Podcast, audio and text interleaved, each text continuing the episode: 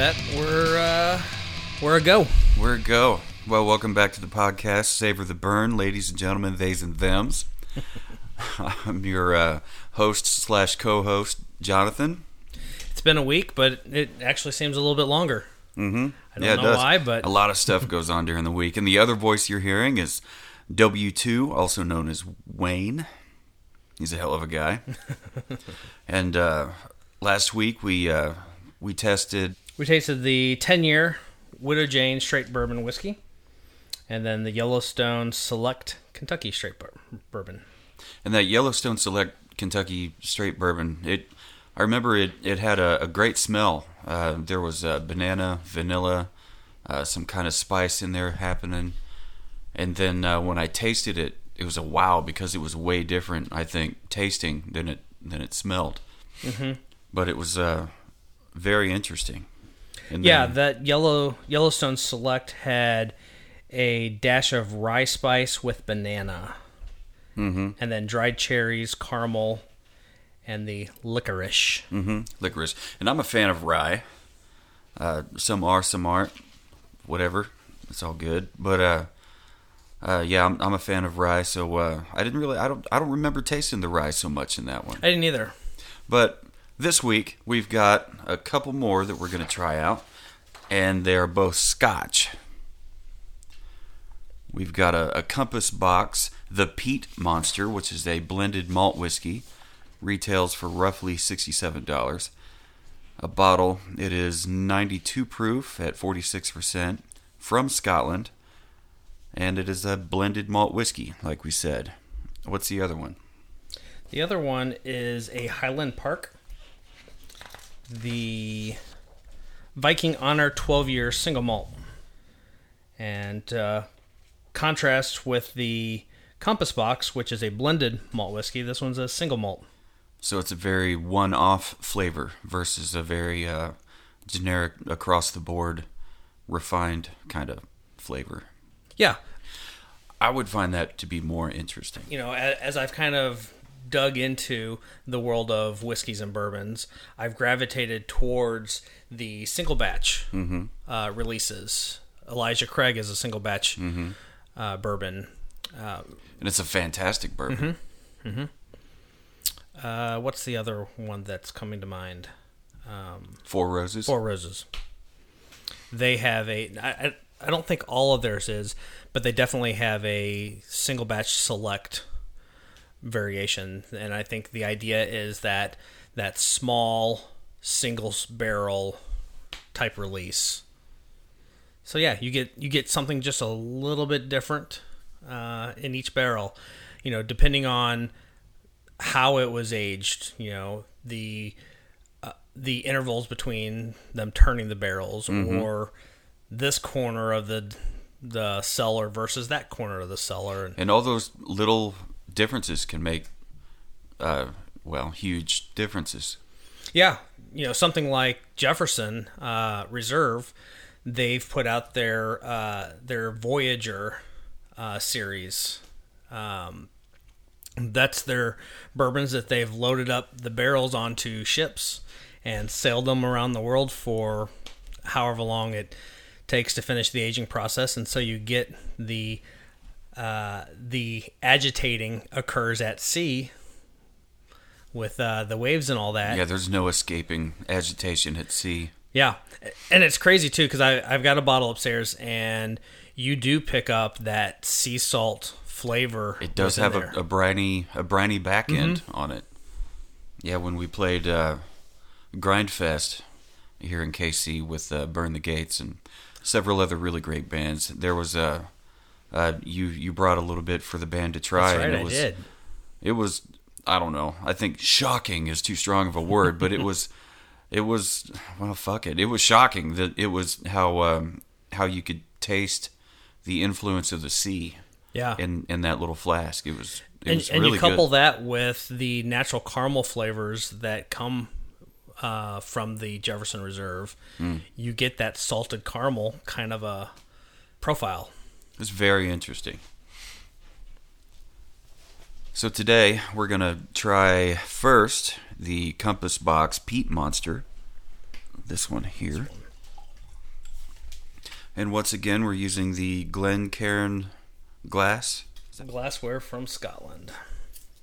So when we look at it, it's not, it's not, uh, it's not very dark. It's very light. Uh, what did they call it here? Pale straw. Pale straw. Yeah. And it's definitely that.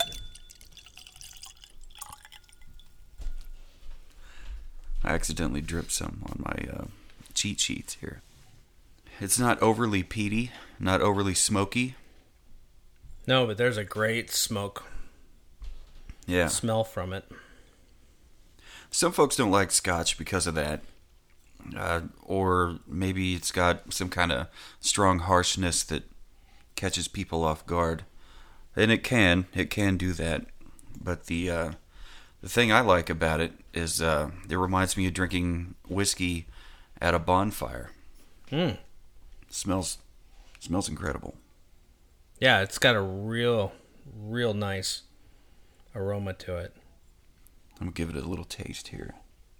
I'm picking up definitely that salty, briny, um, maybe a salted butter. The tasting notes say coastal aromas. I think that probably speaks to the salt. Well, here in landlocked Kansas City, I don't really get too much exposure to the coastal regions. But I have visited, and this does not remind me of coastal anything. Let's see here. Uh, the flavor taste palette says it's light, which it is. It says uh, multi layered smokiness and medicinal peat notes. And would medicinal- multi-layered is the right word. Very, Very much so. There's there's a lot going on with this, and it's incredibly smooth for a Scotch. What do you read into the medicinal peat notes? Medicinal, man, I don't know. Like, uh, I mean, I mean, I guess yeah, I could, I could see, you know, it does have kind of that uh, medicine cabinet kind of a. right. I I don't know what it is in the medicine cabinet that that smells that that they would be describing. Like besides uh, like vapor rub or uh, something very uh, aromatic like uh, a Bengay vapor rub. Um, medicated gauze pads or something to that effect. But when I'm when I'm sipping whiskey or or scotch, medicinal never really came to mind. So now now that it's in my head, I might be stuck with that. it took me a uh, it took me a while to really gather a an appreciation and uh, and palate for scotches. Okay. But this is this is really good. I'm enjoying this. Yeah, it is. And it says uh, it's balanced by a creamy character and the sweetness of orchid oh orchard fruits. I was going to say orchids don't have fruits. And it says uh, finish is sweet and creamy. and it it does. It's very sweet. I mean, it's not sweet like um, oh, like a flavored kind of whiskey or liqueur like um, what was the one I was asking about earlier? Screwball. Screwball. You know, that's like liquid syrup, peanut butter syrup, if there is such a thing. This is not like that. Of That's course. a little It- bit different of a drinking experience. It's sweet in the way that uh, whiskeys and scotches can be, but it still it smells amazing, and it tastes well even better. I'm gonna jump right into a story. Does it involve you getting into acclimated or whatever the right word is to uh, scotch? I think so. Yeah, it's uh, it starts off not so much about me, but uh, what I think about every time that I have or uh, think about Scotch. All right. So uh, we talked a little bit last week about my love of motorcycles, and I've gone to Sturgis for the uh, motorcycle rally uh, many, many years. The first year I ever went was 2005, and uh, my uh, good buddy Mitch and I teamed up with uh, another good friend uh, who has since passed away. Uh, rest in peace, the Harley Man. He took us to Sturgis for our first ride up there he introduced us to a, uh, a couple guys that he knew that were part of the Shriners uh, motorcycle crew. Okay. um, Charlie and Kenny, and Kenny rode a beautiful, beautiful uh, Dyna lowrider, but in the Shriner Circus, uh, he did a lot of the, the stunt stuff, and uh, he actually had a uh, a full uh, big ultra classic uh, dresser bike, but that particular year he had his uh, his little Dyna uh, lowrider, and one night sitting around the campfire, uh, it, it, it was still early evening, so the sun was still out in that, and the campground that we went to, obviously, like I said, it was our first time there, but this particular crew of people had not only stayed at this campground many many years previous, they camped in the same spot every year they came up. They got to know the owners of the campgrounds, and they set that uh, particular spot aside from them every time that they'd come up. So uh, there was a tree, side story, uh, tree there that had scorch marks top to bottom. It had been struck by lightning twice. Wow. Same spot, same tree, struck by lightning twice.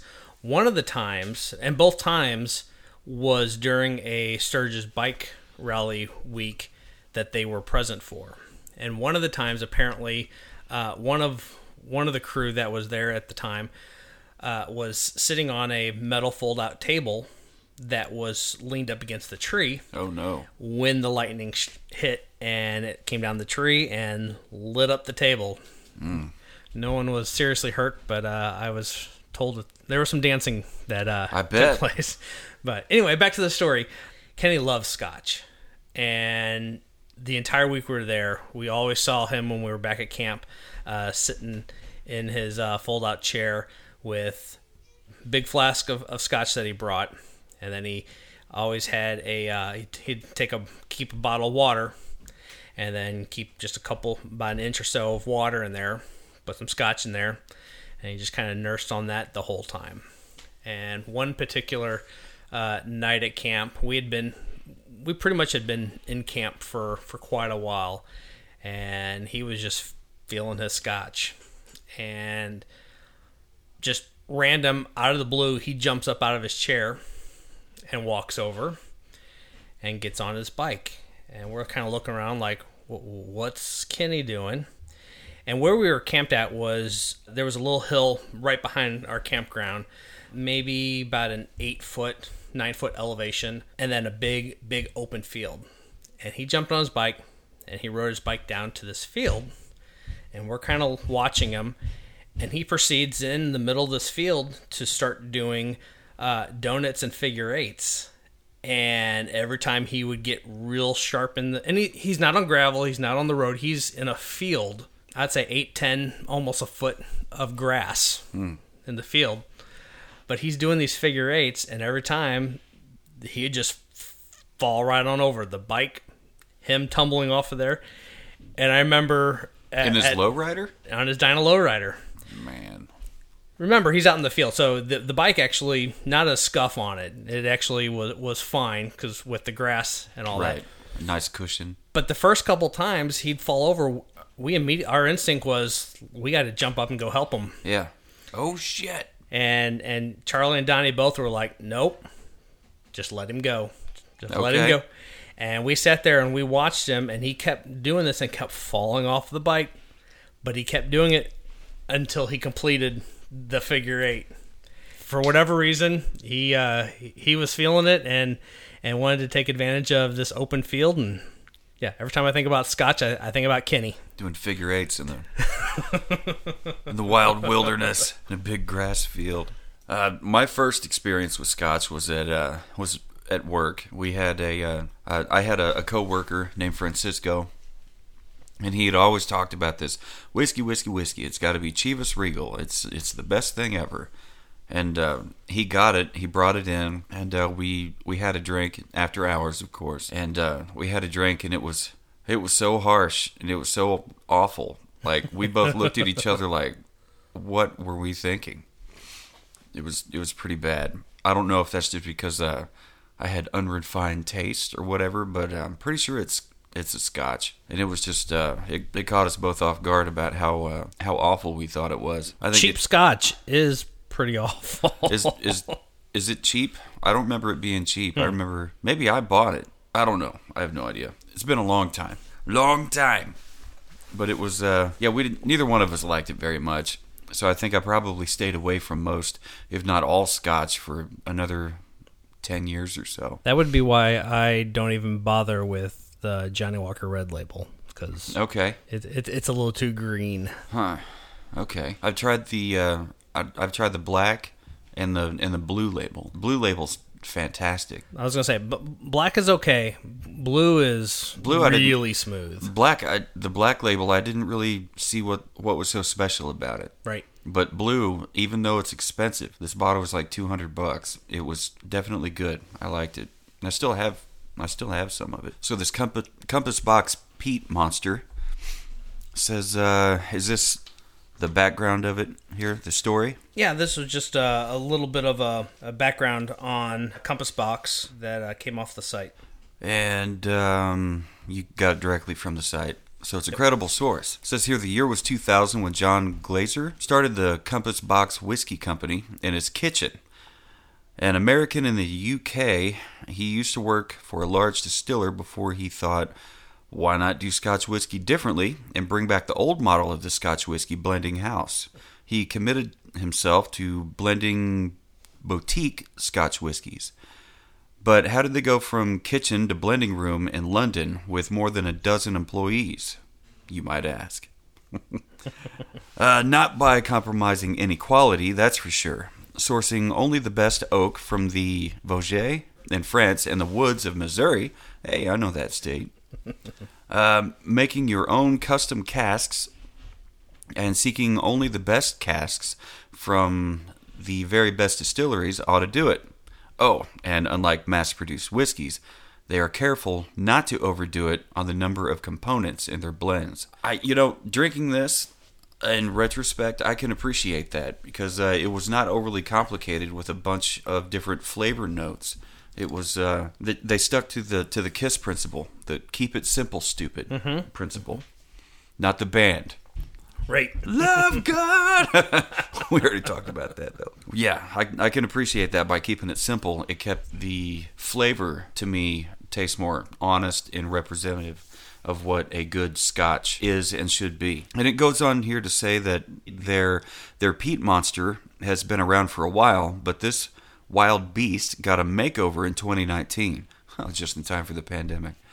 The new recipe includes older and more elegant Islay malts. Uh, this means you will be delighted to discover coastal flavors, and some of that smokiness will be combined with driftwood fire and more medicinal peat notes. There's that medicinal thing. But wait, there's also orchard fruits and rich cask derived creaminess to balance all that smoke. I'm getting all that, but I'm still just not picking up the uh, orchid fruits. Yet, well, see, I messed you up and said orchid earlier. It's orchard fruits. Orchard. Right. Yeah. Did I Yep. say did I say orchard this time or did I say orchid again? I think you said orchid again. God bless America. Man, stupid whiskey. But wait, there's also orchard fruits and rich cask derived creaminess to all that smoke. To balance all that smoke. This blended malt is matured in first refill casks from the Caol uh Ya and what in the hell words are these? Where'd you find these? Laffer Lafferegg Yes. distilleries. They make a great scotch. Do they? Yes. Okay. Uh, and custom French oak, and that's that's another thing with the French oak. I don't know. I don't know that I could spot the difference between a French or an English or an American oak. Uh, the taste. So hopefully, as this goes on, um, we can take this to a um, a place that could put all that in a flight, and we could try each one and and somehow be able Yeah. to discern that in the future you know, learn. It doesn't all have to suck. Bottled at 92 proof, and it's not chill filtered. It's not such a monstrosity after all, it, it says here. In fact, we wouldn't mind running into this monster late at night. I don't find it to be such a monster. No, I do no. find it to be maybe maybe so a monster in its simplicity and its uh, greatness in, in taste. You know, I've I've read on several different scotches and whiskeys lately that talk about the not chill filtered aspect of it. And I'm, I'm kind of curious to do a little bit of research as to what does that mean versus a chilled filtered. Right. What are the different filtration processes? And what does that do to the profile? I know uh, Gentleman Jack, uh, an offering from Jack Daniels, which I scoff at Jack Daniels, but their Gentleman Jack is uh, it's it's filtered twice, uh, it's run through charcoal twice, and it mellows it out even more, and I really enjoy it. So I wonder now if it's chill filtered or or if it's heated in some way. I'm guessing it would have to be normal. Normal filtration would have to involve some sort of heat, some sort of heat. If this is touting chill filtered, and this isn't the first one we've tried. Last week we tried one that said uh, something about chill filtration in the notes. I, I- remember talking about that last week. So if this is going to be a re- reoccurring theme, maybe I've got some more homework to do. And speaking of homework, you did a lot of homework on um, on peat and uh, the introduction of the peat flavoring and what it is and where it comes from. Yeah, I knew that peat was the source of a lot of the smoke flavor and aroma that you get in your scotches, but I really wasn't sure what the heck is peat. Right. And, how does it get into the flavor? Peat back in whatever century that would have been that uh I think you said 14th century. 14th came to mind, but I'm not sure if that's right or not. Uh, it might have been around longer than that. Peat was a source of fuel for heating their homes, cooking their meals. It was readily available. Peat uh, grows in that marshy region of Scotland, pretty much all over the place, because that area is very wet and does not dry out uh, very easily. And so, as a result, the peat grows quite easily, and there's lots of it. The article I read said that technically peat would be considered a fossil fuel because of this. But the peat is used for a fuel to light the fires in the kilns that dry the malt. And so, in that process, a lot of the chemical compounds that are released in the burning process uh, transfers to the malt with the smokiness and the the tar, salt, briny kind of flavors that you associate with scotch comes from that peat. And over time, partially with ingredients becoming a little easier to get a hold of and distilleries not having to make from scratch their own ingredients, a lot of distilleries over time have gone away from using peat to kiln dry their malt. And so uh, there are a lot of scotches out there that are non peated scotches and whiskeys. It makes me wonder what it is that they're using. Liquid smoke? I hope not. But I, I think that also goes back to one of the podcasts that I follow. I was listening to one of their episodes recently, and they had an interview with the grandson of Van Winkle. And Pappy is actually what he called his grandfather. Uh, hmm. Which I thought was kind of cool. That that's mm-hmm. not just the name of of a, of a whiskey, but that's actually what he calls the the founder. He's known as Pappy. But hmm. anyway, he talked about the importance of the high quality ingredients and not sacrificing ingredient quality for profit, which is what has kind of kept them at that that that high end, that forefront of the bourbon market. Hmm. And so, you know, we read here once again the importance of ingredient quality is an important piece to the compass box. It's very appreciated. I'm I'm very very pleased with this with this Compass Box uh, Peat Monster. I will uh, add what was the price point on that? Uh, Sixty seven dollars roughly. I mean, depending on what market you you can find it. Sixty seven dollars for a for a Scotch as as tasty as this. I would say it's worth every penny. And we don't have the the full bottle in front of us or or pictures of it, but yeah, definitely uh, look it up and check it out. All the the bottles that I've seen from them have absolutely beautiful labels. You know, we talked a little bit last week with that Von Payne bottle. Yeah, we were Being blown dr- away just by the being drawn right you know being drawn in by a kick-ass label or cool bottle or whatever the marketing aspect of it it, it helps And, you know, sometimes you find yourself buying something that may or may not live up to what the expectation is. Yeah, I did that with the uh, the Slipknot whiskey, uh, the number nine, and uh, I I don't regret it. Uh, with the blackened, the Metallica American Straight whiskey, it's uh it's not. I don't think it's the best, but it's definitely not the worst. It's not the worst whiskey I've ever had, but uh, just the just the idea of how the the blackened is uh, agitated through sound waves by blasting Metallica music at it. Just naturally through sound waves, just it, it agitates the, the barrels and ages it. I think that's a really cool concept. You know, the first time I heard about that, I, I laughed out loud and just scoffed. I was just like, right. This what, sounds, what a very Lars thing to do. what a gimmick. but then please take my money Right. because I want a bottle. yeah, I'm gonna I'm checking this out. but you know, as time's gone on, and uh, I got a bottle, and I've had uh, several drinks of it, and I've thought about it. It's actually, I, I think, is it's it's a pretty genius thing, and it's yes, it's it's very very gimmicky that they're uh, aging it to the sweet sounds of Metallica, but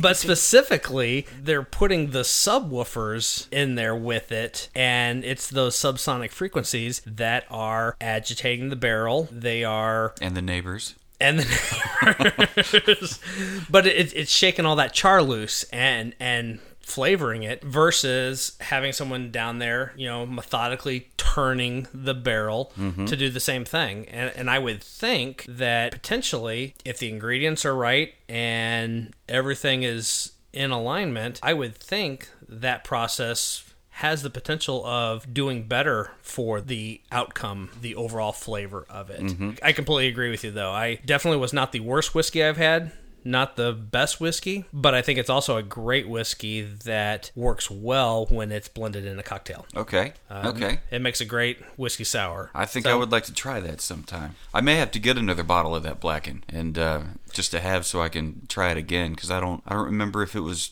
really oaky. I don't remember really anything about the flavor of it When it first because came I shared out, it with with a bunch of people. Yeah, when it first came out, it, it was kind of hard to find, and when I stumbled upon it, I, I freaked out and was like, "Yes, yes, Mm-hmm. I, here's I got to take this bottle home." But now it seems like I see it not Mm-hmm. everywhere, but pretty frequently. I'll I'll see uh, a handful of them on Mm-hmm. the shelf. So that that shouldn't be too hard to find. well, that's all we have for uh, this week's episode of Savor the Burn. Please uh, feel free to reach out to us at uh, savortheburn.com. Our personal emails, as far as Savor the Burn goes, info at savortheburn.com. You can reach me, Jonathan, at uh, jonathan at savortheburn.com. You can reach Wayne at w2 at savortheburn.com. And you can find us on most, not all, but most of the social medias, including TikTok, YouTube, Facebook, Twitter, and Instagram. Thanks a lot, everybody. We'll uh, see you next time. See you next time. Keep on burning.